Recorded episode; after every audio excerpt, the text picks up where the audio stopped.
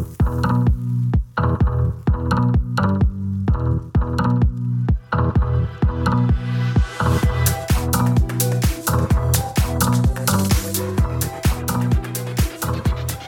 Salut les sportifs, c'est Hermano, vous êtes sur le podcast de Fans. Euh, cette semaine, je suis super content parce que déjà, je retrouve euh, Duno, comme d'habitude, l'entraîneur de Fans. Salut Duno. Bonsoir à tous et à toutes. Et puis, eh bien, je retrouve mon superbe acolyte, euh, non seulement de Nakan, le podcast des sportifs connectés, mais aussi de ce podcast de Fans. Salut Greg. salut Hermano, salut Duno. Greg, qu'est-ce que t'as fait? Pourquoi tu n'étais pas avec nous la semaine dernière? Euh, alors, au cours des deux dernières semaines, moi, j'ai continué euh, mon sport de prédilection, c'est le triathlon. Et euh, en fait, j'ai essayé une petite expérience. J'ai enchaîné deux Alpha Ironman à une semaine d'intervalle.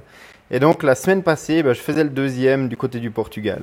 Avec un premier qui était un peu plus au nord, je crois. Hein. Un petit peu au-dessus de, Rimini en Italie. Et puis voilà, une semaine pour se rendre au Portugal pour faire le suivant. Toi, tu as eu de la chance parce que ces deux dernières semaines, T'as quand même un peu couru après le soleil Bah, disons que vu que ça démarre le matin ou en tout cas en matinée, il n'y a pas trop trop besoin de se presser pour finir euh, dans la lumière du jour. Et puis je vais t'avouer, Hermano, que entre les deux halfs, j'ai pas fait grand chose comme entraînement, euh, à part pousser ma caisse vélo euh, entre deux avions. voilà, j'ai pas fait d'autres exercices particuliers. Toi, tu t'es peut-être pas entraîné entre tes deux 73, les, les deux demi Ironman. par contre, j'en connais une et qui est l'objet de ce podcast qui, elle, s'entraîne toujours aussi sérieusement, hein, Douno Oui, oui, oui. Cette semaine, euh, c'est la continuité des choses. Donc, euh, la semaine d'avant, c'est l'adaptation. Cette semaine, bah, on est en plein travail. Pour ceux qui nous auraient pas écouté la semaine dernière ou qui n'étaient pas présents et qui n'ont pas rattrapé leur retard, suivez mon regard. Enfin, en audio, c'est pas facile. Euh, Fans est en altitude. Donc là, elle s'offre enfin vous lui offrez, euh, vous, son staff euh, et la famille, trois semaines d'entraînement à fond remue, de manière à ce que, alors d'ordinaire elle s'entraîne en pleine, là elle puisse bénéficier euh, des bienfaits de l'entraînement en altitude, si je ne m'abuse. Oui, c'est exact. Hein. Physiologiquement, c'est difficile, mais après, on prend l'habitude en fait à force, à force d'y aller et puis si, on y va régulièrement, euh, le corps s'adapte tellement vite euh, sur ce milieu-là, donc euh, on s'y fait et puis et puis quand on arrivera en pleine, c'est là qu'on retrouve les bienfaits en fait des entraînements qu'on a fait en altitude. Si j'ai bien calculé, Fanza revient la semaine prochaine de Font-Romeu, donc à peu près 10 octobre. Le marathon de Francfort est programmé à la fin du mois d'octobre, donc elle va avoir encore deux semaines et demie voire trois semaines, continuer un peu le travail, mais surtout pour essayer de capitaliser sur cet entraînement qu'elle aura fait en altitude et donc tirer tous les profits. Tu vas peut-être pouvoir nous expliquer quels sont les bienfaits de l'altitude sur l'organisme. En fait, le bienfait, c'est l'histoire d'oxygène. De ma compréhension, Duno, tu me dis si je me trompe, hein, en altitude, plus on, plus on s'élève, plus on va haut en altitude, euh, plus l'oxygène est rare dans l'air. Hein. Euh, donc, en fait, le corps, euh, à chaque fois qu'on fait une inspiration, euh, il a moins d'oxygène que quand on est en plaine ou quand on est au bord de la mer. Et donc du coup, le, corps doit s'adapter à cette raréfaction de l'oxygène.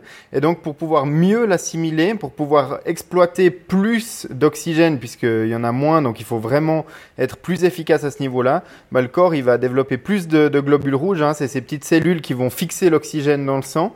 Et puis ben ça, quand on revient en pleine, on est en pleine forme, quoi, parce que là on est capable d'exploiter euh, tout l'oxygène qu'on respire. Euh, une fois qu'on revient d'un stage en altitude, euh, comme Fonza va descendre euh, la semaine prochaine. Pendant combien de temps est-ce que tu estimes qu'on bénéficie de ces euh, améliorations et de ces bienfaits qu'on a acquis euh, dans le stage en altitude? Tout dépend des personnes. Hein. Il y a des personnes qui vont arriver un petit peu fatiguées pendant quelques jours. Il y en a pour aller cinq jours et une semaine. Il y en a pour 15 jours avant qu'ils se remettent bien euh, en état normal en fait. Euh, si on parle de France, là, ça va. Euh, en fait, le bénéfice c'est à partir de 10 jours.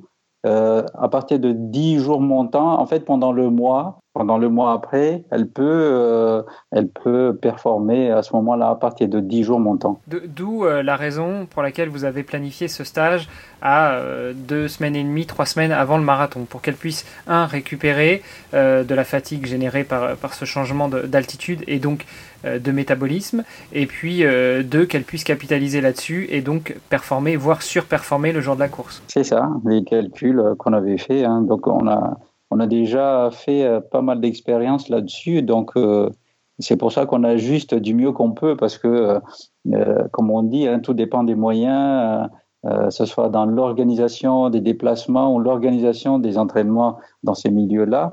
Donc, on essaye d'ajuster au mieux pour qu'on puisse bénéficier quand même le travail qui a été fait là-bas. Et arrêtez-moi si je me trompe, mais je crois que ça fait exactement le même effet quand on travaille, non pas forcément en altitude, mais en caisson hyperbare, voire, puisque euh, la raréfaction de l'oxygène va aussi avec l'augmentation de, euh, de la pression. Euh, simplement, sous l'eau, on a un petit peu du mal à respirer, et donc la seule chose qu'on peut faire, c'est respirer avec des bouteilles. Mais par contre, il y a aussi pas mal de sportifs, et surtout des sportifs de haut niveau, qui travaillent en caisson hyperbare pour simuler cette augmentation de la pression et cette raréfaction de l'oxygène, non? Mais après, la différence, la différence c'est Là, on enrichit directement, donc à 96% dans, les caissons hyper bas. Donc, on a cette sensation, quand on sort de là, en fait, pendant trois jours, on est un peu, un peu mou, un peu fatigué, euh, mais il faut renouveler, en fait, l'exercice pour que ce soit efficace. C'est pas une fois comme ça, dans la journée même, euh, par exemple, la nuit où on a fait le, on a utilisé euh, les caissons d'hyperbas, on dort bien hein, le soir. Mais sauf, euh, on n'a pas le, vraiment le bénéfice, euh, le bénéfice si on ne fait pas régulièrement. Euh, quand on monte en altitude, il faut rester pendant quelques temps pour que ce soit efficace. Et à partir de trois semaines, c'est l'idéal, c'est quatre semaines à six semaines. Le, le caisson hyperbar, c'est quand même réservé à, à des, euh, à des athlètes qui ont euh, les moyens et les infrastructures hein, qui, qui, peuvent se le permettre. Moi, je, je, connais euh, plus facilement, donc maintenant il y a de plus en plus de sportifs amateurs éclairés hein, qui s'équipent de, de chambres hypoxiques. Et en fait, la plupart des gens confondent le caisson et la chambre hypoxique. Mais en fait, dans le caisson, on peut modifier réellement la pression de l'atmosphère alors que dans la chambre, on va tout simplement modifier le mélange gazeux, c'est-à-dire qu'on va mettre moins d'oxygène par rapport aux autres gaz inertes, comme par exemple l'azote, etc. Mais tout ça, en fait, c'est des techniques qui sont utilisées que pour le sommeil. Euh, on est d'accord. Tu vas pas aller euh, mettre un, tapis de course dans un caisson hyperbar ou euh, dans une chambre hypoxique pour t'entraîner en pleine dans des conditions à peu près équivalentes à celles de l'altitude. Ça, c'est voilà, voilà la différence. Donc, comme quoi, la nature est toujours mieux. Voilà, c'est toujours mieux de grimper sur une montagne que d'essayer de bricoler des trucs. Alors, je, je, je prétends pas que c'est inutile hein, de s'entraîner en chambre hypoxique, mais simplement, bah, ce sera pas les mêmes effets, ce sera pas les mêmes conditions, et puis. Euh, euh voilà, maintenant les, les effets euh, physiologiques de, de dormir là-dedans sont probablement bénéfiques vu qu'il y a encore plein de gens qui l'utilisent. Bon, messieurs, je crois qu'on a très largement dépassé euh, notre quota de minutes pour aujourd'hui, puisque je rappelle l'objectif de ce podcast, c'était, allez, en 5-7 minutes par semaine, euh, de faire un compte-rendu de l'entraînement de fins et puis surtout de suivre l'entraînement d'une sportive de haut niveau en route vers les JO de Tokyo en 2020 sur la distance marathon. Moi, ce que j'inviterais à faire tous nos auditeurs, comme l'a fait d'ailleurs quelqu'un qui nous écoute et qui a réagi à l'épisode de la semaine dernière, poser des questions alors là, ça s'est passé euh, sur le site du podcast de Fans. De toute façon, on vous mettra tout ça dans les notes de l'émission. Et donc, euh, notre auditeur nous demandait, très bonne approche, je suppose qu'il y aura une séance test après euh, fond remue pour voir l'effet de l'altitude sur, sur l'organisme. Alors, très rapidement, Duno, est-ce que tu peux répondre à cette question? Oui, je peux répondre à cette question. De toute façon, il faut être prudent. Donc, l'histoire de test, il faut, il faut patienter en fait au fil des entraînements. un entraînement qui est orienté vers la compétition.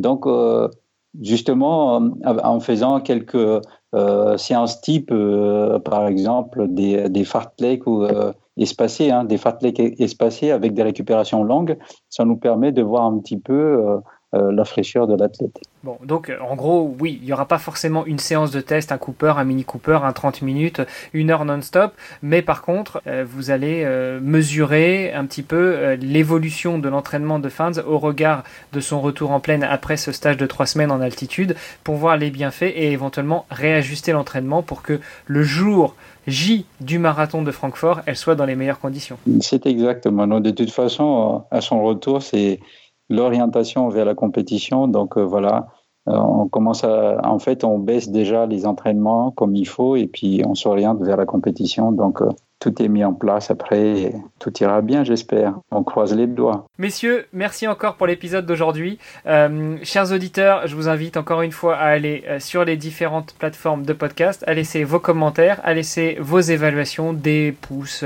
des étoiles, à penser à prendre les smartphones de vos amis et de votre famille et à les abonner de force à ce podcast parce que c'est vraiment quelque chose qu'il faut faire. Il faut les évangéliser, il faut leur apprendre euh, qu'est-ce qui se passe quand on est sportif de haut niveau et comment est-ce qu'on s'en sort.